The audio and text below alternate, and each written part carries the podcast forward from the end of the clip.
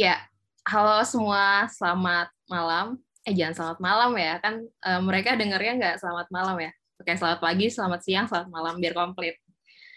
E, balik lagi nih ke podcast, eh bukan podcast, acara obrolan karya santuy kita. Nah, bedanya apa ya ini ya untuk e, O X kali ini? Abang Iyo. Ya, jadi seperti judulnya sendiri kan O X ya, obrolan karya santuy. Cuman uh, pada podcast kali ini kita nggak nggak akan ngobrolin tentang uh, karya pada spesifiknya sih. Ya. Yeah. Nah, jadi pada podcast malam ini, eh pada malam ini, pada kesempatan kali ini. Kali ini kali ya, lebih tepat ya. Iya, boleh boleh. Jadi pada podcast kali ini nih. Kita kita telah mengundang dua narasumber. Hmm.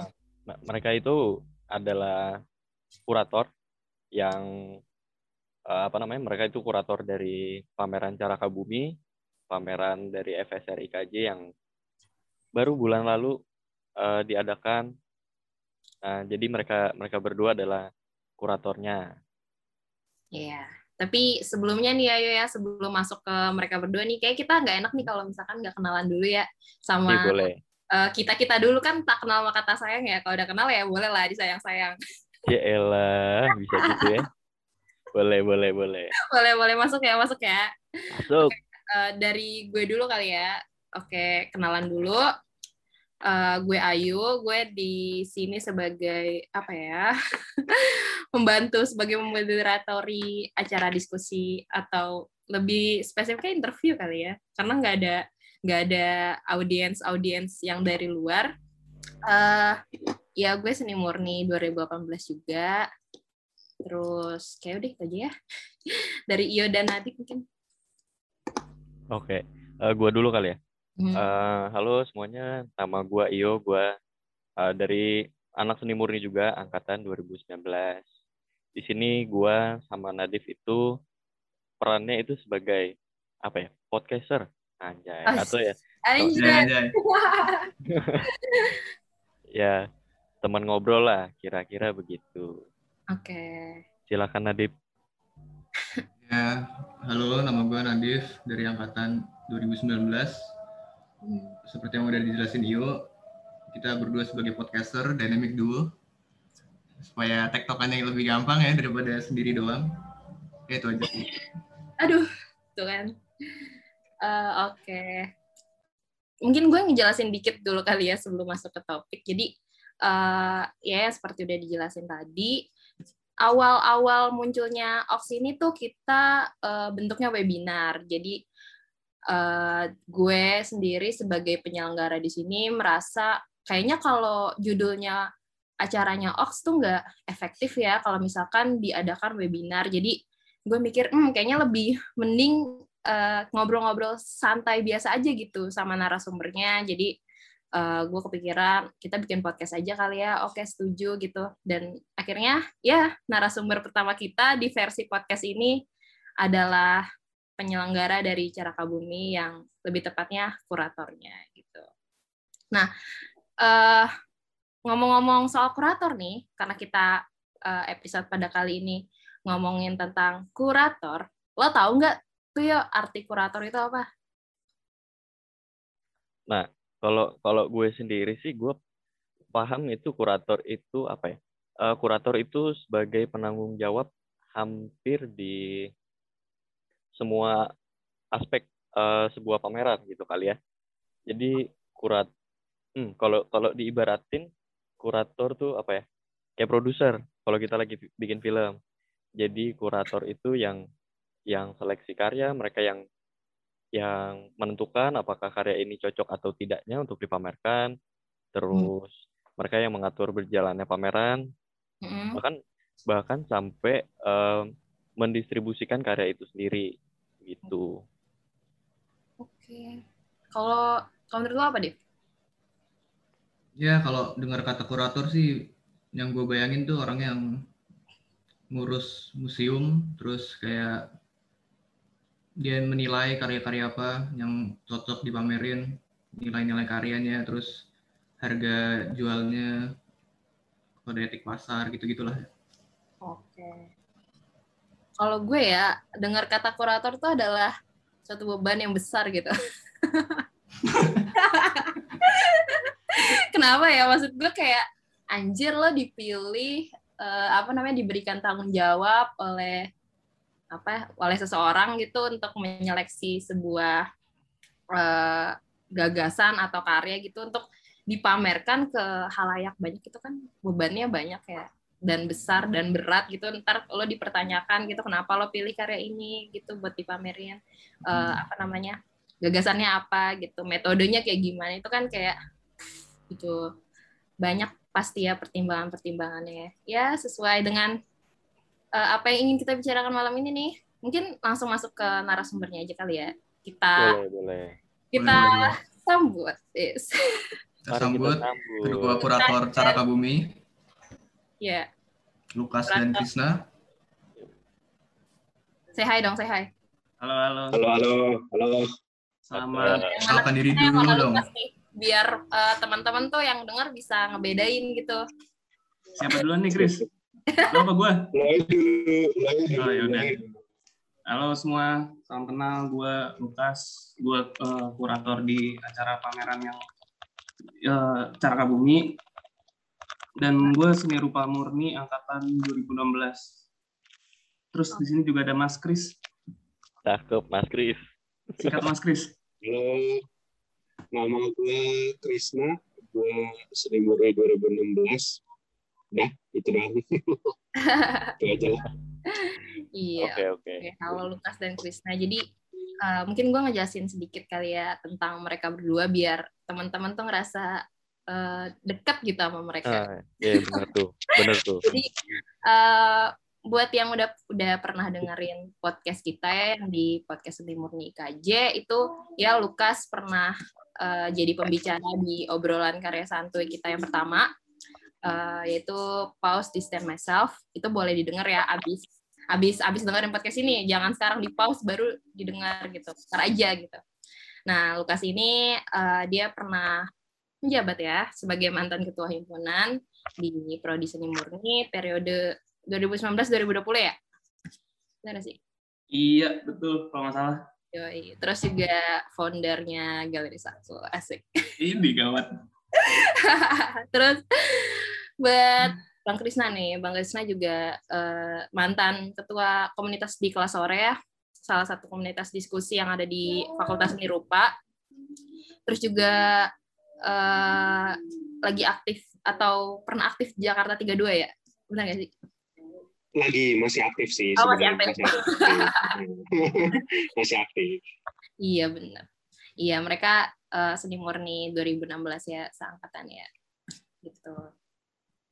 Uh, yang lama sih gue pengen ngucapin makasih banyak ya buat Lukas dan Krisna karena ya udah udah hadir ke acara ini. Thank you loh udah diundang. Sama-sama, makasih juga udah ngundang kita. Termasuk saya lah. Dari Iyo mungkin ada yang mau disampaikan atau dari Nadif? Uh, ya, paling uh, mungkin langsung masuk aja kali ya gitu. Gua, gua sebenarnya pengen nanya sih sebelum kita masuk ke inti dari pembahasan kita kali ini. Mm-hmm.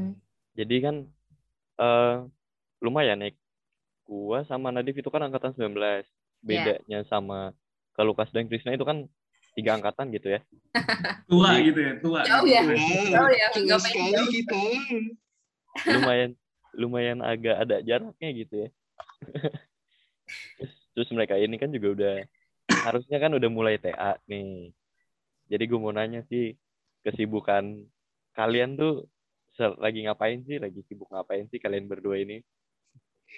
Lukas dulu, Lukas, Lukas yang jawab. Kalau dari gue nih, kesibukan gue sekarang sih, ya itu lagi tugas akhir, lagi, ya pokoknya banyak di tugas akhir sama ada lah ngerjain beberapa proyekan sama temen, cuman untuk fokus utama sekarang tugas akhir sih. Tugas akhir bikin apa, Kas? Bikin lukis gue, seri karya seni lukis. Hi, wah, apa? Seru tapi bingung gara-gara pandemi. Apa tuh? Kenapa tuh bingungnya? Bingung mau display di mana? Oh, oh, iya, bener. Itu ya bebannya ya. Iya, bikin bisa display-nya bingung. Iya, bener bener bener. Enggak nyimpennya itu di atas kardus bukan sih? Yo, iya di atas kardus loh. Yang Mas Dimi itu ya? Bukan, gue nggak sama Mas Dimi. Oh, gua beda sama, lagi. Gue sama Mas Asep sama Mas Guntur. Oh, oke oke oke oke. Oke. Jadi gimana? Nggak nggak ada kesulitan lah ya Kak selama T A ini? Ya paling sulit di ya itu doang tadi tuh yang nyari display-nya doang ya. Iya, di luar itu aman sih.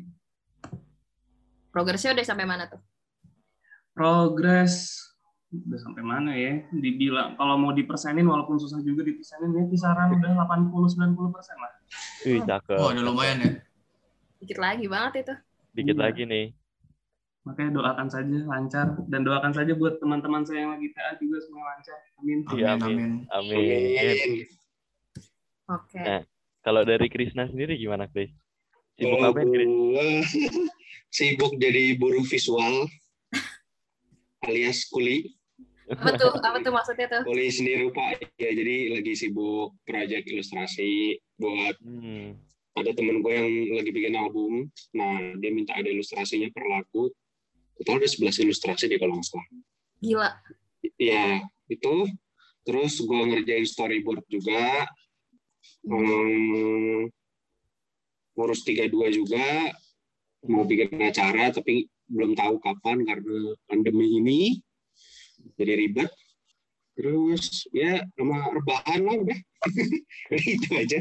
Si, kalau rebahan kayaknya sibuk banget tuh, nggak bisa diganggu, oh, iya. nggak bisa diganggu gugat nih kayaknya nih. Pokoknya sembilan puluh persen rebahan, sepuluh persen kerja. Mantap. Oh. Hebat, hebat. Hebat. Gitu. Tapi kalau kalau gue dengar-dengar sih dari apa yang lu bilang barusan ini ya, sekarang sibuknya ngerambah kemana-mana gitu ya. Iya, soalnya gimana ya? Uh, jurusan ini kan terbilang susah nyari duitnya, yeah. jadi, jadi apa yang ada aja, ya udah disikat aja buat pengalaman juga kan, maksudnya. Kata lah ya. Ya kita nggak melulu bikin lukisan doang kan, kita bisa ngerjain yang lain-lain juga. Benar, nah, benar tuh. Termasuk menjadi kurator Caraka Bumi. Wow, ya itu termasuk pembelajaran juga buat. Gimana, gimana, gimana. Coba boleh, dong. Boleh juga tuh, boleh tuh. Ceritain dong, gimana tuh? Sebenarnya awal diminta jadi kurator itu dari Nirwan, gitu kan. Uh, hubungin, itu udah dari lama, ada kan? Udah setahun ya, setahun sebelum Caraka tuh. Oh gitu? Uh, setahun, setahun sebelum Caraka itu udah ngomong sama gue sama Lukas. Nah, kalau kuratornya lu sama Lukas mau nggak? Gue bilang ya udah boleh, nanti kabarin aja. Ya udah, jadilah kun saya kun gitu kan. Iya mantap mantap. Ya udah, jadi gue belajar juga kan bagaimana uh, mengelola pameran yang benar, terus juga memilih karya bukan berdasarkan visual aja, tapi secara konsep juga harus bagus, harus nyambung dengan yang lainnya, sampai bikin alur pamerannya juga, gue juga belajar dari Lukas. Lukas juga ngasih tahu gue, ya, ini kayaknya enaknya gini gini gini gini, ya gitu sih sejauh ini ya. Hmm. Ber, ber, berarti sebenarnya awal awal pameran ini tuh cuman dari ini ya, obrolan-obrolan nggak jelas ya awalnya berarti ya. Iya, sebenarnya awalnya tuh obrolan malah bukan pameran Caraka, awalnya bukan bukan Caraka hmm. awalnya tuh si Nirwan cuma punya ide bagaimana kalau kita bikin pameran tapi melibatkan beberapa angkatan di bawah kita juga. hmm. Sebenarnya oh, menarik ya. Terus gue kasih ide kayaknya lebih enak pameran offline terus di kampus. Semester depan kemungkinan kita offline, gue bilang gitu kan. Ya, tiba-tiba rencananya berubah semua, ya kan. Iya, agak online offline. Pandemi kelar-kelar, pandemi kelar-kelar ya kan. Udah, akhirnya kita nyari tema dulu nih, enaknya apa? Si Nirwan itu ada saran gimana kalau kita sambil merayakan Hari Bumi. Oh, hmm. boleh. Kan? Cari nama yang sekiranya apa ya, bahasa Indonesia tapi nggak klise gitu didengarnya. Akhirnya waktu itu dapat saran dari Tasya, gimana kalau namanya Caraka, itu menarik juga. Oh iya tuh. Artinya bahasa Sanskerta apa ya arti podcast. Caraka artinya apa? Parah, parah banget. Kurator nggak tahu artinya. Kurator, kuratornya gimana sih nih? Caraka tuh ini uh, pembawa pesan. Pembawa pesan ya. ya. Pembawa pesan. Hmm. Sebelum Caraka ada lagi namanya, tapi gue agak lupa tuh namanya apa ya pas. Iya, jadi sebelum itu pas proses nyari nama juga ya lumayan lumayan seru sih apa? Hmm. Ada nama-nama yang menarik tapi artinya terlalu jauh, misalkan kayak yeah. terlalu pakai bahasa luar. Ya mungkin itu beberapa part dari bikin pameran yang orang nggak lihat, tapi bisa dilihat apa ya? Bisa dibilang serunya tuh di situ sebenarnya. Mm-hmm. Di part-part yang tak terlihat itu. Aku emang suka banget sih sama uh, nama Caraka itu tuh kayak terngiang-ngiang gitu loh di kepala. Iya, yeah, dan gampang diinget juga kan. Iya yeah, benar. Pesannya apa ya? Pas dengar artinya pembawa pesan. Itu juga wow banget gitu kan, kayak berat banget gitu. Gue juga baru tahu ya. Kalau gue sih, kalau gue sih dengar kata Caraka itu sebagai apa namanya artinya pembawa pesan tuh, gue berasa kayak jadi malaikat. Bisa, bisa, bisa. Terus berarti kalau kalau dari nama ini sebenarnya tuh filosofinya apa sih? Filosofinya, filosofi mungkin apa ya inti inti dari apa ya nama secara umumnya ya Caraka Bumi ya intinya uh, perupa perupa yang ikut di pameran ini ya mereka yang membawakan pesan dari bumi entah mengenai bumi keindahan bumi atau mengenai kerusakannya inti bangetnya sih sebenarnya kurang lebih ya di situ. Berarti dengan dengan kita sebagai uh, apa perupa perupanya berarti kita apa ya menyampaikan pesan kepada sesama manusia gitulah ya berarti. Betul banget sekali itu. Keren sih keren. Wah, uh, kemarin gue juga ngeliat tuh dan sempat ikut juga kan pamerannya. Itu kan uh, pamerannya berujung dengan dengan donasi gitu ya. Iya. Yeah. Itu menurut gue ide ide ide yang sangat bagus sih. Oh iya. Itu gimana? Pertama kali bisa tercetuskan untuk didonasikan karyanya itu gimana tuh? Itu mungkin gue cerita dikit ya. Jadi apa ya cara, cara mungkin kita bilang cara main kali ya cara main kayak gitu tuh bikin pameran terus ada donasinya. Sebelumnya gue juga ngelakuin itu. Tadi kan akhirnya sempat bilang gue founder Galeri Satu kayaknya keren banget gitu. Nah, tapi tapi padahal pamerannya juga baru sekali di situ. Nah, di situ Ayu pun juga tergabung di situ dan Nirwan pun juga tergabung di situ dan uh, panitia yang lain itu juga ada uh, Devia tergabung di situ, Krisna juga tergabung. Dan uh, di situ tuh kita uh, apa ya? Mungkin bisa dibilang kita ngambil ide yang kita pakai di situ, yaitu uh, kita pameran terus kita donasi berhubungan dengan pamerannya itu apa. Jadi kayak kalau sebelumnya di Galeri Satu tuh sempat bikin pameran tentang masalah gizi dan akhirnya didonasin ke, ke yang berhubungan dengan gizi ya. Cara main kayak gitu kita pakai juga di sini. Soalnya kita mikir eh, pertama nih offline eh offline online. Maksudnya eh, bisa dibilang penyampaian pesannya bisa maksimal tapi mungkin bisa dibilang eh, agak sulit dibandingin kalau offline. Orang bisa ngeliat karyanya secara langsung. Terus Nah, terus kita mikir kayak impact apa sih mungkin yang bisa kita bikin juga kalau emang pamerannya online, kita harus juga ada impact yang mungkin bisa dibilang jadi kayak nyimbangin sama si pameran offline, ya hmm. dengan cara oh. ya, donasi tersebut. Hmm, jadi okay. selain ngasih pesan juga ya ada ada apa ya langkah nyata, ya walaupun pameran juga udah termasuk langkah nyata, ya, cuman langkah lebih lagi itu dengan donasi tersebut. Uh, berhubungan masih berhubungan sama donasi sih. Jadi itu dona, donasinya itu di disumbangin kemana itu? Ke Keleva itu Keleva. Keleva ya. Ya. Untuk penanaman mangrove.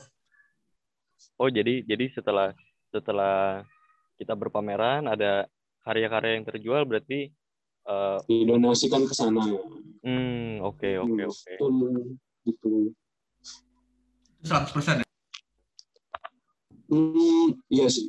Pokoknya sistemnya gini, eh, jadi ada karya yang dijual misalkan satu empat puluh persennya itu disisihkan untuk eh, donasi gitu. Oh, ha. Dan kebetulan kemarin buka open donasi juga, jadi nggak melulu beli karya. Kalau memang ada yang mau donasi, silakan. Karena memang tujuan pameran ini juga kan, yang tadi Lukas bilang, sebagai aksi nyata kita hmm. buat peduli terhadap keadaan bumi. Hmm. Karena sesuai juga kan sama judulnya, Caraka, uh, pembawa pesan. Kita di sini membawa pesan, ayolah ini bumi lu nih udah udah nggak baik-baik aja nih. Gitu. Berarti ibaratnya, gitu. ibaratnya berarti kita kayak kayak kurir ya? Betul. Bisa. Bisa tuh kayak gitu. Kurir lebih ini, kurir. lebih lebih mulia. Kurir mulia. Yes. Terus gimana uh, pengalaman kalian pas pas nanam mangrove itu tuh? Wah, Krisna tuh yang ikut. Yeah. Gue nggak ikut, sayang banget tuh. Sedih banget gue nggak ikut. Itu pertama Leva, kalinya gue ini sih. Leva tuh yang, bentar-bentar. Leva tuh yang uh, apa namanya bertanggung jawab atas mangrove itu ya, yang tadi didonasikan itu. Yoi, betul sekali itu. Itu gimana tuh pengalamannya? Gue pertama kali nanam mangrove ya, dan gue baru tahu juga mangrove tuh jenisnya banyak. Kayaknya kalau nggak ke situ gue nggak bakal tahu. Iya sih. Iya benar sih, benar sih. Iya, gue baru tahu ternyata ada yang bikin kocok dari mangrove lagi. Terus uh, ternyata mangrove itu bisa diapain aja gitu. Selama ini kan kita tahunya mangrove itu cuma buat mengatasi abrasi kan. Iya betul betul. Polusi, nah, cuma sebatas itu aja, ternyata bisa diolah ke yang lain-lain juga. Jadi kalau pameran ini kerja sama sama Leva tuh menurut gue keren sih, ajaib lah. Soalnya gini, di seni rupa sendiri rata-rata kendalanya tuh orang nggak mau apa ya, nggak mau bergaul di luar dengan seni rupa itu loh. Dan kita, kalau menurut gue salah satu yang bisa dibilang berani bergaul di luar seni rupa, hmm. nah, pameran ini gitu sih kalau menurut gue. Oke okay, oke. Okay. Mind blowing banget ya kegiatan apa namanya donaturnya kita eh, apa membeli mangrove terus kita tanam sendiri gitu kan. Iya itu, itu kemarin menarik banget loh, seru. Kemarin di mana tuh? Di Pantai Indah Kapuk, hmm. kawasan konservasi kalau nggak salah namanya, kawasan konservasi mangrove tapi di daerah tuh ini ya apa apa namanya eko ekowisata ya berarti ya, ya? Ekowisata lebih tepatnya itu sih, ekowisata. Oke, oke. Juga baru tahu di tempat itu. Iya sih. Sama uh, sih, juga baru tahu. Apa ya, menurut, menurut gue dari donasi ini ya berkat seperti tadi yang Lukas bilang gitu. Jadi kita kita nggak cuma membawa pesan, tapi kita juga apa ya ikut ikut serta juga uh, mengambil bagian dalam dalam menjaga bumi kita sendiri gitu. Betul. Menurut gue ini apa ya? Uh, sebuah gagasan yang sebenarnya nggak nggak nggak baru juga, cuman uh, mungkin mungkin baru kita lakuin gitu saat ini gitu ya. Iya betul. Keren sih kayak gitu tuh. Gue pengen nanya nih, gue pengen nanya. Iya iya bang. Uh, kan Dikatif. bentuk bentuk pamerannya nih kayak digabung sama donasi gitu ya.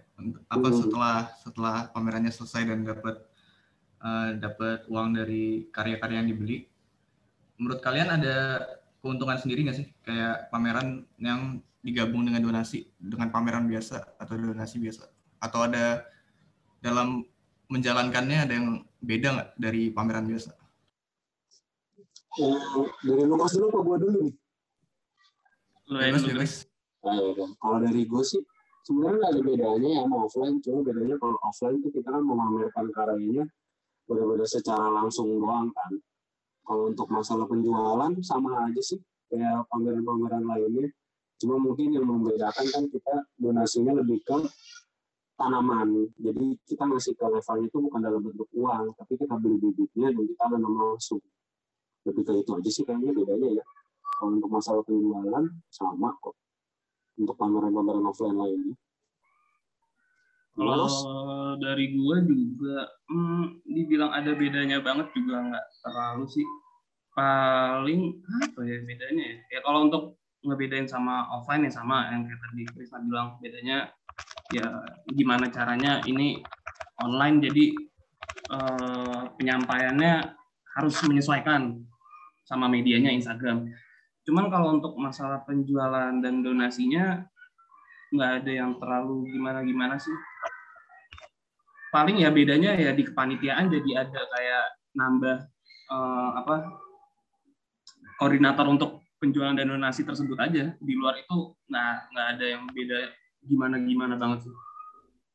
Hmm, oke okay, oke okay, oke. Okay. Gua gua uh, kayak pengen ngelanjutin sih ya. Um, ini sih apa namanya? Kan kalian itu kan uh, di sini kan perannya itu sebagai sebagai kurator gitu di pameran Caraka Bumi. Mm. Terus yang gua kepo itu apa sih alasan kalian milih karya karya si A, si B itu ada ada pertimbangan apa aja sih dalam memilih karya? Nah, kalau untuk ini mungkin Lukas dulu yang jawab. Oke. Okay. Kalau untuk pertimbangan dalam milih karya, sebenarnya sih kalau paling inti bangetnya tuh paling eh, kalau mau di disimpelin ya, digampangin. Ya, sebenarnya banyak ininya pertimbangannya. Cuman kalau mau digampangin, disimpelin, pertimbangannya adalah ya visual sama konsepnya. Kalau emang jadi ya kita pertimbangin visualnya misalkan oke okay, visual, tapi ternyata pas dilihat dari sudut pandang konsepnya kok kurang. Nah, yang kayak gitu biasanya ada pertimbangan lagi, dibicarakan lagi. Ini masih masuk atau enggak. Terus eh, mungkin juga ada yang konsepnya sangat bagus, tapi konsepnya nggak tergambarkan di visualnya. Kayak gitu juga eh, biasanya kita pertimbangin untuk nggak dimasukin. Sebenarnya lebih gampang buat ngejelasin, apa ya, lebih gampang buat ngejelasin gimana caranya kita menyeleksi atau mengtidakkan karya daripada mengiyakan karya. Soalnya kalau untuk mengiyakan karya, ya kurang lebih sama uh, visual sama konsepnya yang diperhatiin. Cuman pasti ada ada nilai lebih tersendiri dari karya tersebut yang bikin kita, oh ya ini ini ini cocok, ini oke, okay. Ini nyambung antara visual dan konsepnya nyambung, dengan tema pamerannya pun juga nyambung. Ya selama itu nyambung, dan balik lagi ya sifatnya kan kalau kayak gitu kan kualitatif, nggak kuantitatif. Jadi penilaiannya pun uh, ya kita diskusiin. Gua sama Krisna berdua diskusiin. Oh ini kurang ininya, jadi bisa atau enggaknya itu kita berdua diskusiin. Hmm, oke oke oke. Kalau dari lu sendiri gimana, Kris? Hmm, kalau dari gua mungkin lebih ke patokan visual dulu. Nah nanti untuk secara konsep biasanya gua perkelukas kas ini. Secara visual oke, okay. Tapi misalkan konsepnya menurut Lukas dan gue baca lagi ternyata enggak, ya enggak, enggak bakal gue masukin gitu. Terus kalau gue juga nilainya dari uh, teknis yang non-mainstream biasanya gue cari-cari juga tuh. Ya, misalkan ada satu karyanya anak murni, aduh gue lupa lagi namanya siapa. Dia pakai tekniknya itu beda sendiri. Nah, dan kebetulan konsepnya juga bagus, udah akhirnya gue masukin tuh. Karena menurut gua duta, duta. Itu anti mainstream banget sih gitu. Duta bukan Kris? Ya duta, karyanya duta. Oh si duta, ya ya uh, ya. Uh-huh. Sama karyanya Nirwan juga gua masukin karena kepikiran aja gitu, dia bikin karya nggak nggak menggambarkan tempat secara realis atau ekspresif atau apa, tapi melalui tipografi, eh, tipografi, topografi gitu. Karena mana ada yang pikiran gitu kan menurut gua. Mahasiswa lagi oke juga nih kan bener sih gambar ini pakai topografi gitu ya, itu salah satu pertimbangan gue juga sih gitu. Tapi berarti dalam dalam kalian memilih karya ini berarti nggak nggak bisa disesuaikan dengan selera kalian masing-masing ya, atau atau emang kalian juga ada uh, ada apa ya mencampurkan selera kalian dalam dalam memilih karya ini untuk nah, dikurasikan. Kadang ada yang selera gue banget tapi secara konsep enggak, biasanya enggak sih kalau gue ya kemarin, dan Lukas pun juga gitu. Kita sepakatnya kayak udah kalau misalkan memang ini karyanya bagus secara visual tapi konsepnya enggak, ya mending jangan gitu. Karena kalau ngikutin ibu kita juga ya gak cocok aja. Ini kan pameran tujuannya menyampaikan pesan, pesannya dari banyak orang gitu kan. Kalau misalnya udah selera aku berarti pesannya dari gue doang kalau kayak iya, gitu. Benar sih, benar benar benar. Iya. Yang gitu. Dijadiin uh, ininya sih yang jadi patokan buat kita berdua adalah ya temanya yang si pameran ini. Hmm. Terus hmm. kayak uh, tema awalnya kayak gimana, maunya ini pameran kayak gimana, ya itu yang jadi pegangan gue sama Krisna. Jadi ya setidak subjektif mungkin kita memandang karyanya. Selama itu sesuai, walaupun nggak sesuai sama apa sama keinginan pribadi, tapi kayak misalkan secara temanya cocok, ya sikat. Berarti emang emang kalian dalam dalam mengkurasi karya ini juga berarti emang harus disesuaikan banget ya sama sama tema dan konsep dari pameran ini sendiri gitu kan? Harus harus banget malah. Iya benar sih benar benar.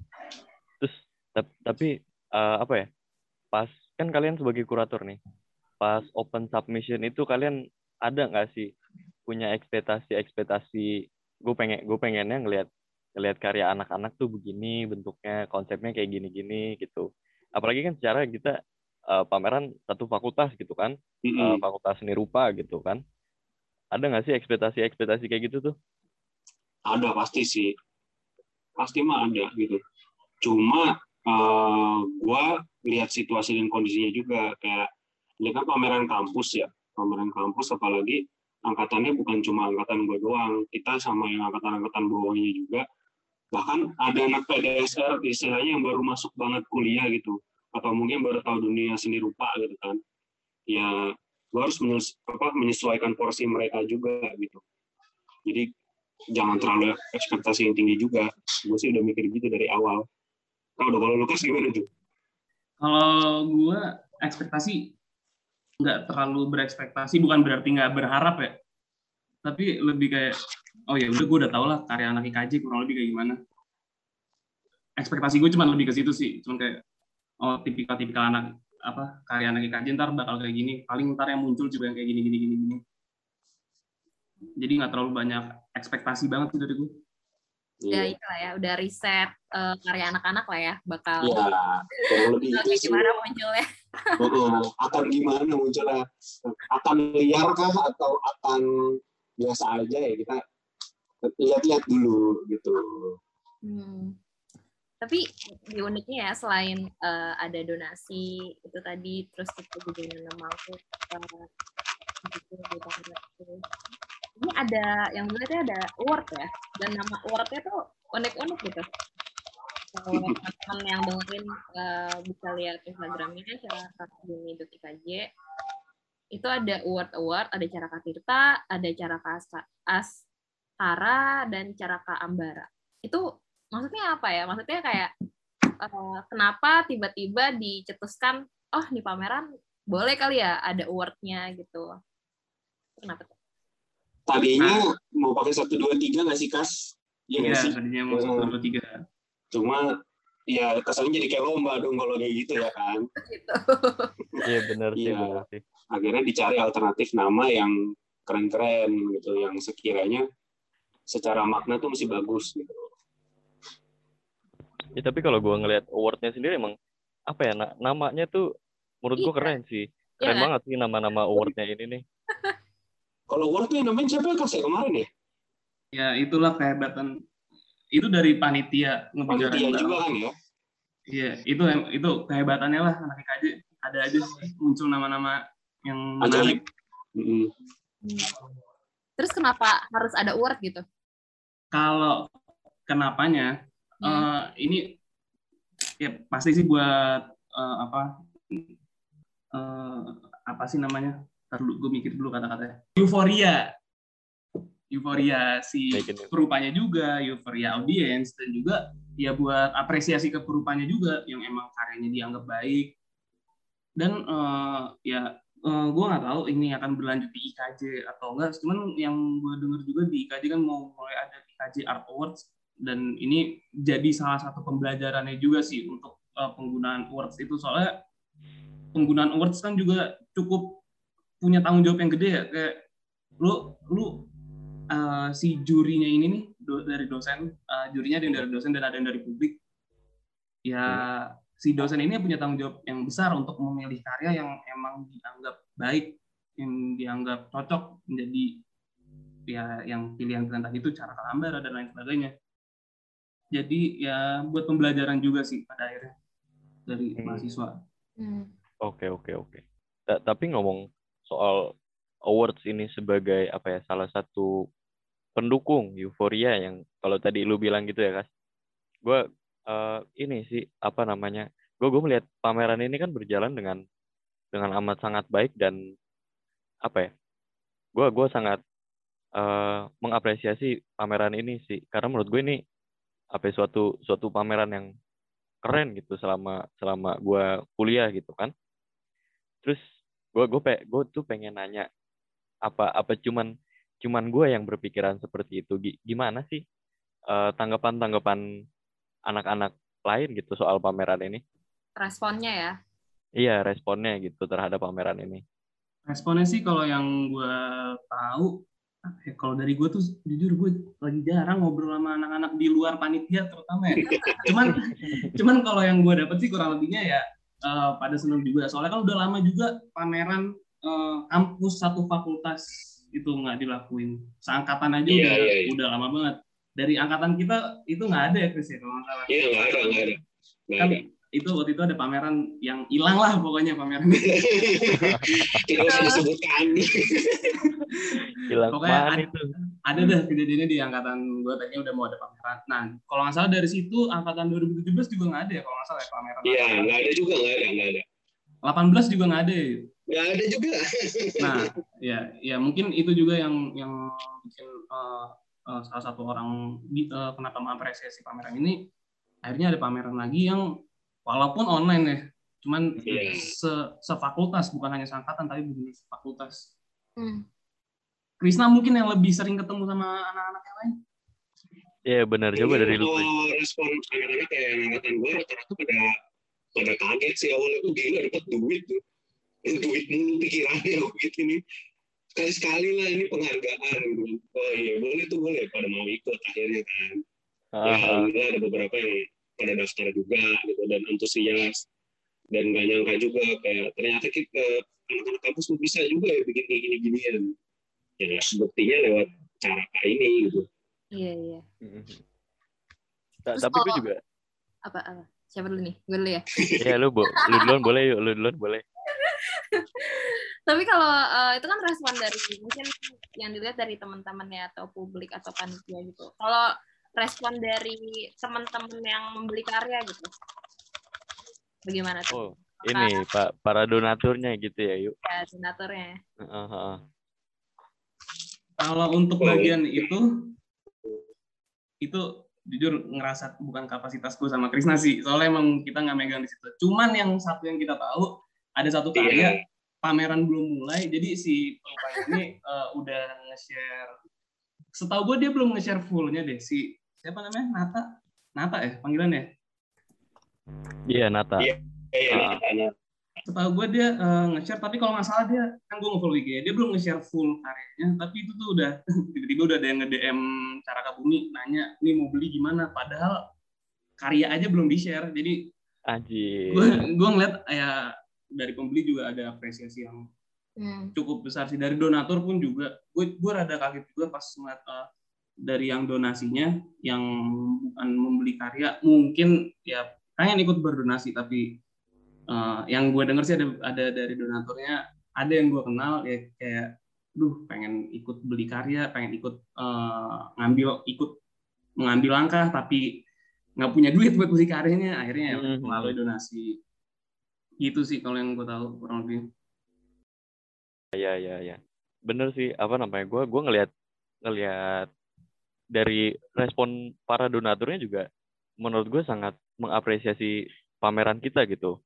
Gue gue ngelihat apa ya? Ya itu kayak tadi lu bilang, euforianya nggak nggak cuman dirasain sama perupanya doang gitu kan? Keren, betul, keren, keren. Betul sekali.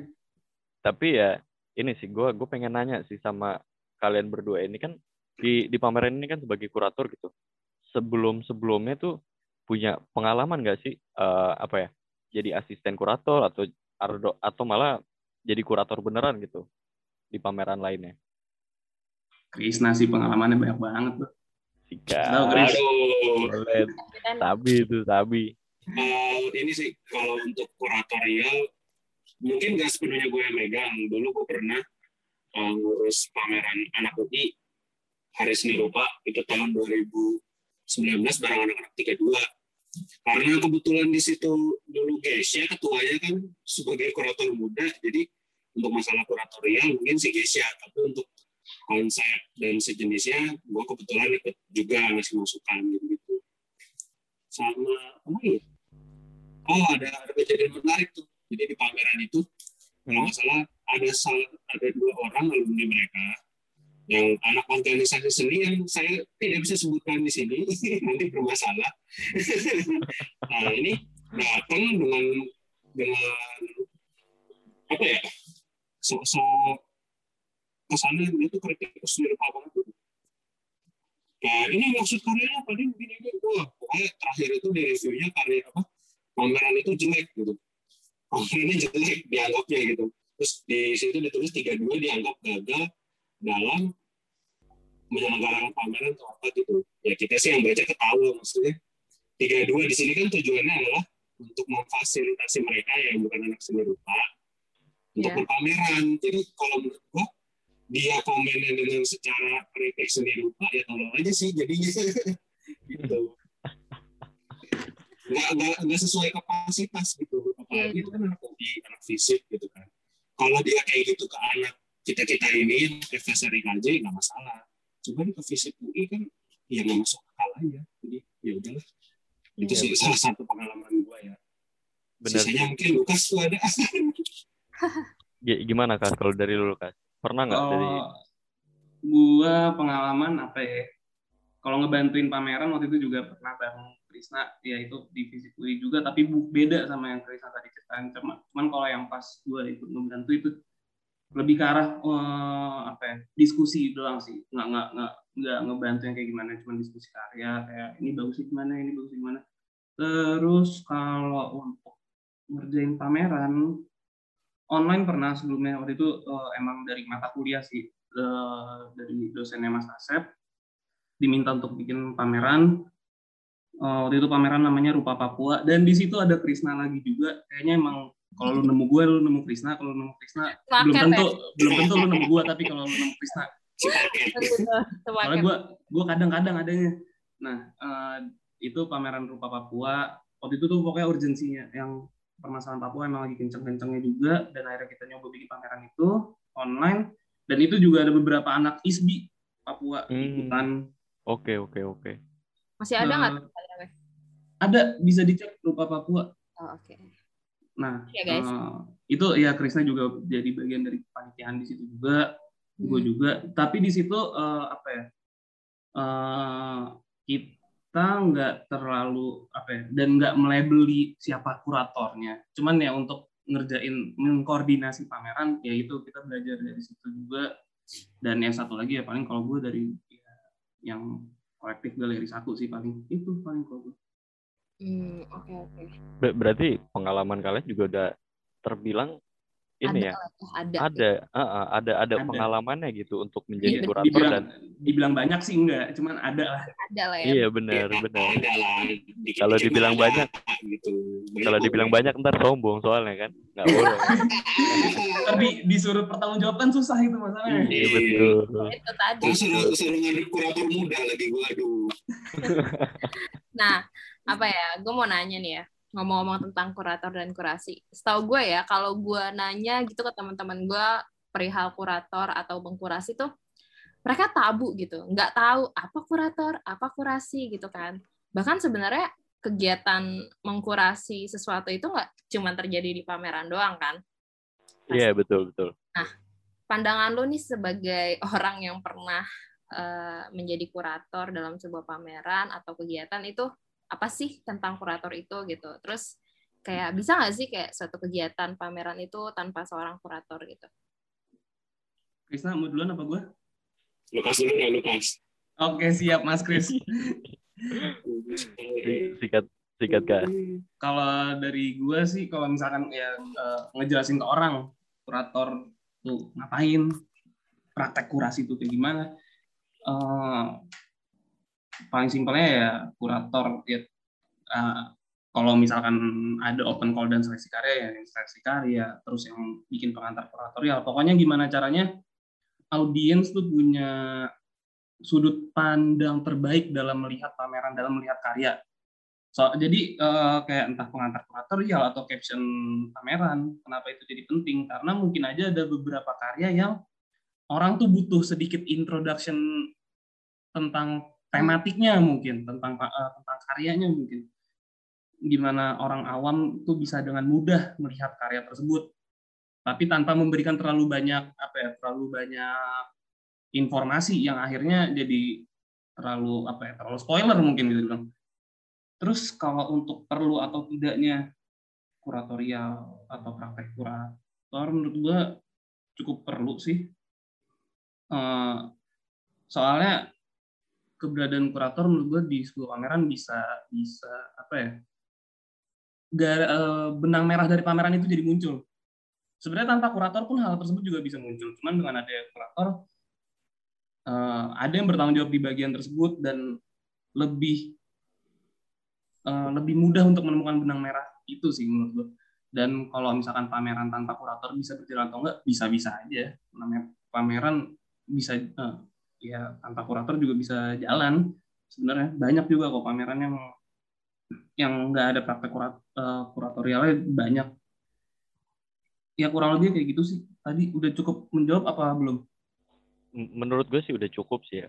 Uh, kalau apa yang bisa gue simpulin sih gue Uh, dari tanggapan lu, gue gue men, menyimpulkan kayak kurator itu sebagai jembatan antara si seniman, yes, karyanya seniman dengan dengan publik gitu dan dengan para penontonnya gitu kan.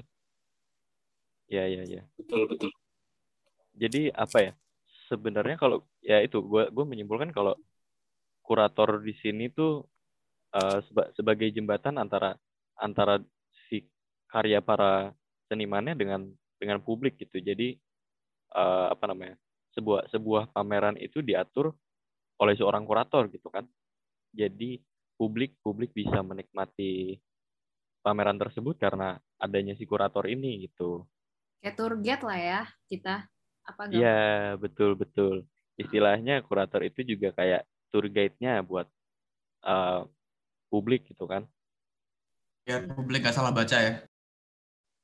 Nggak salah baca. Nggak salah. Uh,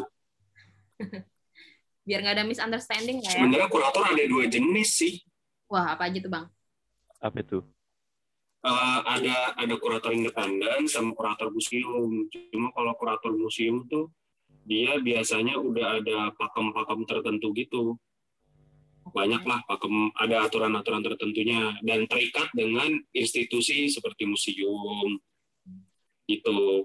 Nah, kalau independen ya bebas aja, kayak tergantung proyekmu yang digarap apa ya udah dia ikut, lebih ke kayak gitu sih. Hmm, ber- ber- berarti di sini kalian itu sebagai kurator independen gitu ya? Uh, gimana nih Kas? Kalau kalau mau di label, ya kalau mau di labelin ya mungkin yang lebih cocok ya label yang gitu sih.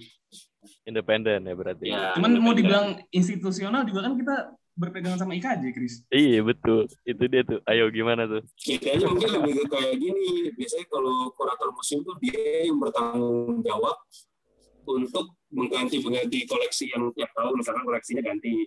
Nah, itu tugas kurator tuh. Yang ganti koleksi-koleksinya biar jadi lebih baru lagi. Atau nyari-nyari karya, atau nyari-nyari benda yang mau dipamerkan selanjutnya.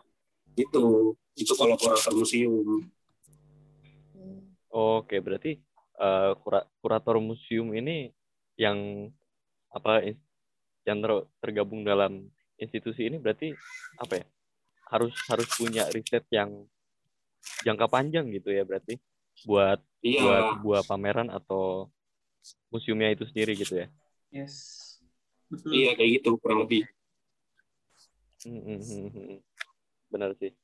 Ya begitu, geng. Jadi jangan Jangan menganggap kurator itu sebagai pekerjaan yang tabu lagi ya. Enteng gitu ya. Gue tuh sering uh-uh. tau ngeliat meme-meme yang ada di Instagram kayak tentang kurator gitu. Bisa apa, karyanya bisa masuk karena orang dalam itu itu lucu sih. Iya benar, iya benar juga sih. Bisa tuh. Gimana ya? Gimana ya kalau itu ya? Nggak berani bahas. Gak usah dirasa juga ngomong sih, itu lucu-lucuan aja. Refreshing aja gitu, ternyata ada. Walaupun gitu. Sebenarnya kejadian kayak gitu ada aja sebenarnya. Oh ya. Gitu, di-spill the tea dong. Katanya nggak mau dibahas, dibahas juga. Digas juga sama dia. Gatel ya, gitu. Tapi gatel bukan, ya. Tapi bukan dicarakan. Maksudnya bukan dicarakan. Gak diizinin gitu. Kok sama dia. Gak bisa di-spill. Betul betul ya, dia jadiin ini aja ya, namanya juga jokes gitu kan ya, ya jangan terlalu dianggap serius gitulah ya. Betul sekali. uh, tapi Suzon aja nih.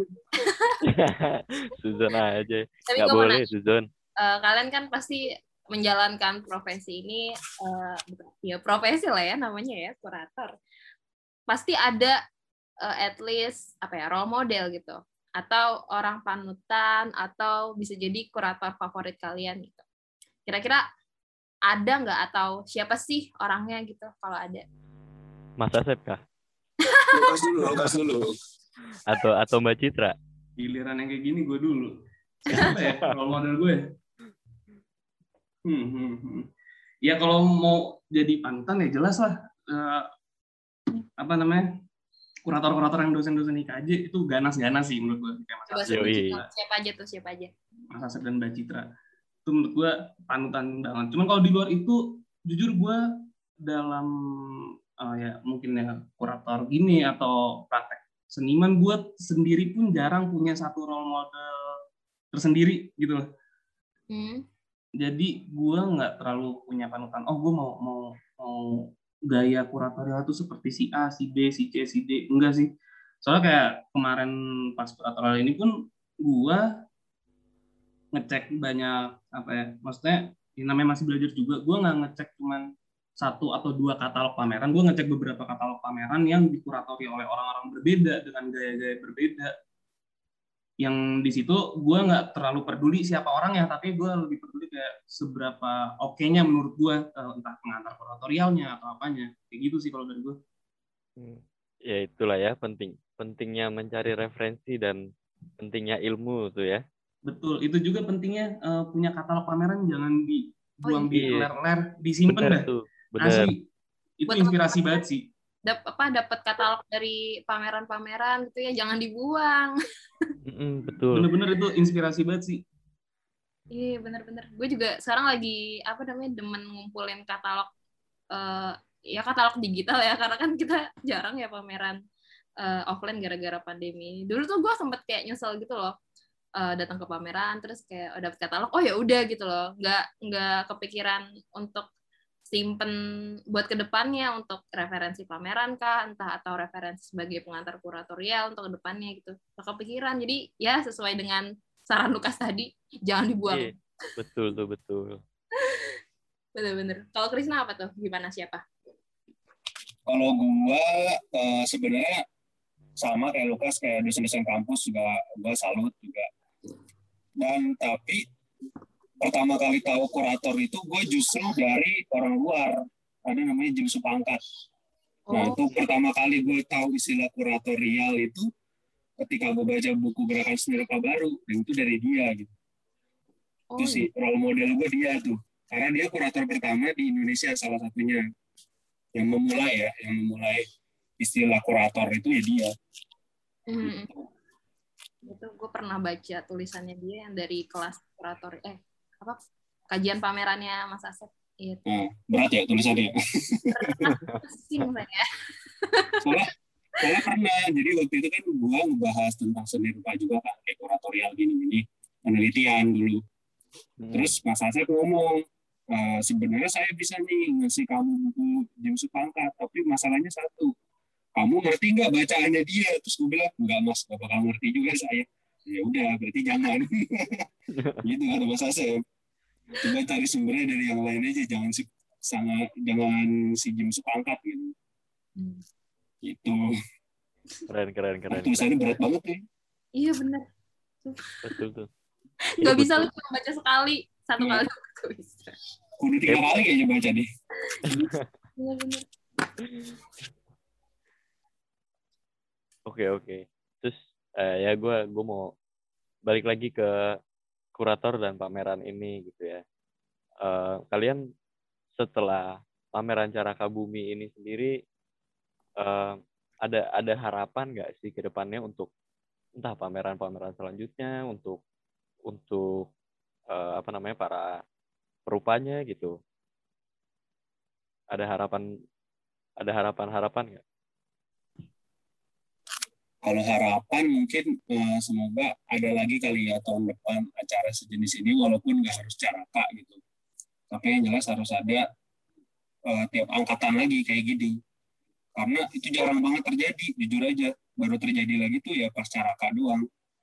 Terakhir banget yang gue tahu pameran benar-benar satu fakultas itu kayaknya dua ribu, angkatan dua ribuan kayaknya deh, itu terakhir. Terakhir yang gue tahu tuh itu soalnya. Jadi semoga ya ada terus lah depannya gitu. Cakep, cakep. Berarti kali uh, lu mau meninggalkan sebuah apa ya? Legacy. Anjay. Legacy. Anjay. Lu keren meninggalkan banget sebuah legacy untuk meneruskan pameran pameran satu fakultas ini ya? Iya, kira-kira begitulah harapannya. Kalau dari Lukas gimana, Kak? Kalau dari gue sih harapannya ya sama, uh, ke depannya pameran kayak gini, pameran satu fakultas ada lagi dengan format yang ya yang kayak gini juga, entah donasi atau mungkin ada format lainnya yang lebih lebih ganas. Menurut gue, gue berharap itu sih. Maksudnya jangan berhenti dengan cara ini doang, kecuali ya mungkin kalau emang masih online sulit juga ya nyari alternatifan. Cuman eh, berharap semoga kedepannya ada pameran yang lebih ganas lagi daripada pameran Caraka Bumi, yang lebih baik. Itu sih harapan gue buat anak-anak I K J. Mantap, mantap. Berarti lu mengharapkan ada adanya perkembangan ya gitu dari betul pameran sekali untuk pameran-pameran selanjutnya gitu ya. Betul. Gue ada pertanyaan nih buat uh, Lukas dan Krisna. Kan ini kalian sebagai perdana kurator ya di uh, pameran ini. Menurut kalian kalian ada ketertarikan nggak untuk melanjutin karir sebagai kurator atau atau cuman ini cuman buat pengalaman aja dan nggak akan nyoba jadi kurator lagi? Nah, Lukas dulu nih. Kalau dari gue sih ada ada sih ketertarikan kayak gitu, baik itu jadi uh, kurator atau mungkin uh, koordinator pameran secara umum ya, uh, bukan hanya sebagai kurator. Cuman pokoknya untuk menyelenggarakan pameran gue gue ada ketertarikan yang sangat besar sih untuk melanjutin. Mas Kris gimana? Mas? Susah susah. Oh. Bentar, bentar. Sebelum dijawab, susah nggak sih menurut kalian jadi kurator di Indonesia? Wah, gue nggak bisa ngejawab sih kalau di Indonesia. Karena dibilang susah, ya mungkin sama kali ya jadi seniman ya. Gue juga belum tahu sih, gue belum terlalu ngedalamin ke arah itu ya. Maksudnya dibilang susah ya, ada susahnya ada, dibilang gampangnya juga ada. Jadi gue belum bisa menjawab hal itu sih. Tapi sebenarnya tuh kalau misalkan orang yang mau jadi kurator tuh harus jadi seniman dulu nggak sih? At least lo bikin karya dulu gitu? Enggak juga, nah. Mungkin Krisna bisa ceritain dikit, gue kurang terlalu mendalami ceritanya. Uh, siapa kurator Jogja yang oh, ya bukan dari seni rupa? Alia, Alia, Alia ya, Swastika. Mbak Alia Swastika mungkin. Sebenarnya harus dikit. jadi jadi seniman sih enggak ya. Selama lu apa punya basic pengetahuan seni rupa dan lu memang terjun di dunia seni rupa, nggak masalah background lu apapun itu, dan nggak harus langsung jadi seniman dulu gitu.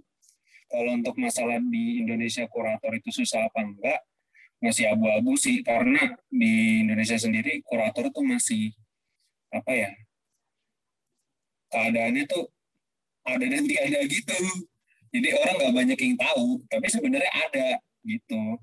Dan di Indonesia bahkan di institusi seni itu yang kuratorial kayaknya masih dikit yang ada, paling cuma I T B sama I S I gitu. Dan di I K J harusnya sih ada ya. Harapannya harusnya I K J ada tuh bikin jurusan kurasi gitu. Hmm, ya benar, benar juga sih. Dong, lanjutin dong, tar. Tapi Bang Krisna sendiri tertarik jadi kurator? Kalau tertarik, mungkin tertarik ya. Cuma kalau untuk kayak gue bakal fokus banget di sana mungkin enggak. Karena gue lebih ke pegiatnya sih, pegiat seni rupa sama industrinya ketimbang gue jadi kuratornya ya. Mengingat ilmu gue belum seberapa juga gitu sih. Nggak boleh gitu lah, Kris. Ntar ke depannya kan kita belum tahu, Kris. Kasih tahu iya, Kris. Doakan aja yang baik-baik. Wah, yuk. Siapa tahu ntar lu kan tiba-tiba berubah arah, S dua-nya ngambil kurator di luar. Amin. Gitu kan. Amin ya Allah.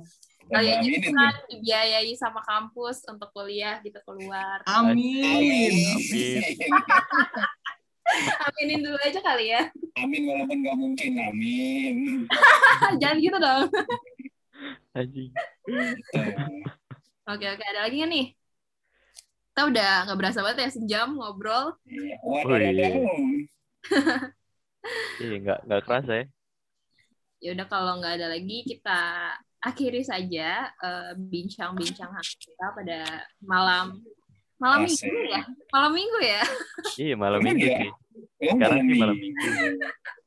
Iya, malam minggu nih guys. Iya, makasih buat uh, Lukas dan Krisna telah apa namanya hadir. Terima kasih lagi, lagi dan lagi. Thank you, thank you, thank you udah diajak. Ya, makasih juga Ayu. Semoga ya. berjalan terus lah ini, Ox. Seru loh, gue udah dua kali ngobrol di sini. Iya, mantap. Dua kali. Iya, benar-benar benar. Jadi member keempat atau gimana nih? Habis ini Bang Krisna jadi kan buat jadi pembicara. Jadi dong, jadi. Oh, jadi. Oh, semangat sekali ya. Nggak mau kalah sama Lukas ya. Uh, jangan lupa ditunggu ya tuh apa bareng Krisna nanti. Si, nggak mau nggak mau kalah dia sama Lukas ya. Nggak mau kalah, gue mau kalah, nggak mau kalah. Jadi buat teman-teman yang belum uh, ngecek pamerannya, boleh dicek uh, di caraka bumi dot i k j ada di Instagram karena Uh, makanya bakal ditutup berapa berapa minggu lagi ya, karena akan ada project lanjutan lagi di Instagram itu. Jadi lebih baik dicek dulu buat kepoin kegiatan dan karya-karyanya seperti apa. Uh, gue mention lagi ya, caraka bumi dot i k j. Terus jangan lupa juga follow uh, Instagram Himpunan Seni Murni di h m dot seni murni i k j. Sampai jumpa untuk di... Instagram sebentar untuk Instagram narasumber oh, juga iya. dong. Oh iya lupa. Oh, iya. Oh yes. Apa nih Krisna? Mereka tahu Kris. Mereka juga pengen ngeklik kali yuk. Ini Krisna suicide. Ini gila. Krisna. Depres banget anaknya. Krisna suicide. Suicide yoi. Anak emu gua. Anak emu. Ada ada akun ininya enggak Instagram yang isinya seni doang enggak? Apa itu tuh? Nggak ada, cuma itu. Oh, ya gas, follow dah. Eh, Krisna aja hidupnya udah seni banget, noh. Waduh. Lukas apa Lukas? Kalau Instagram gue sunlux, S U N L U K S S. Bisa dicek, di follow ya. Please banget. Please banget. Kalau gue D M boleh nggak, Kak? Aduh, jangan dong. Males banget gue balesin D M orang. Ya, itu ya. Di follow ya, teman-teman ya. Oke, sampai jumpa di acara O X selanjutnya. Bye-bye. Bye. Bye. Bye. Bye.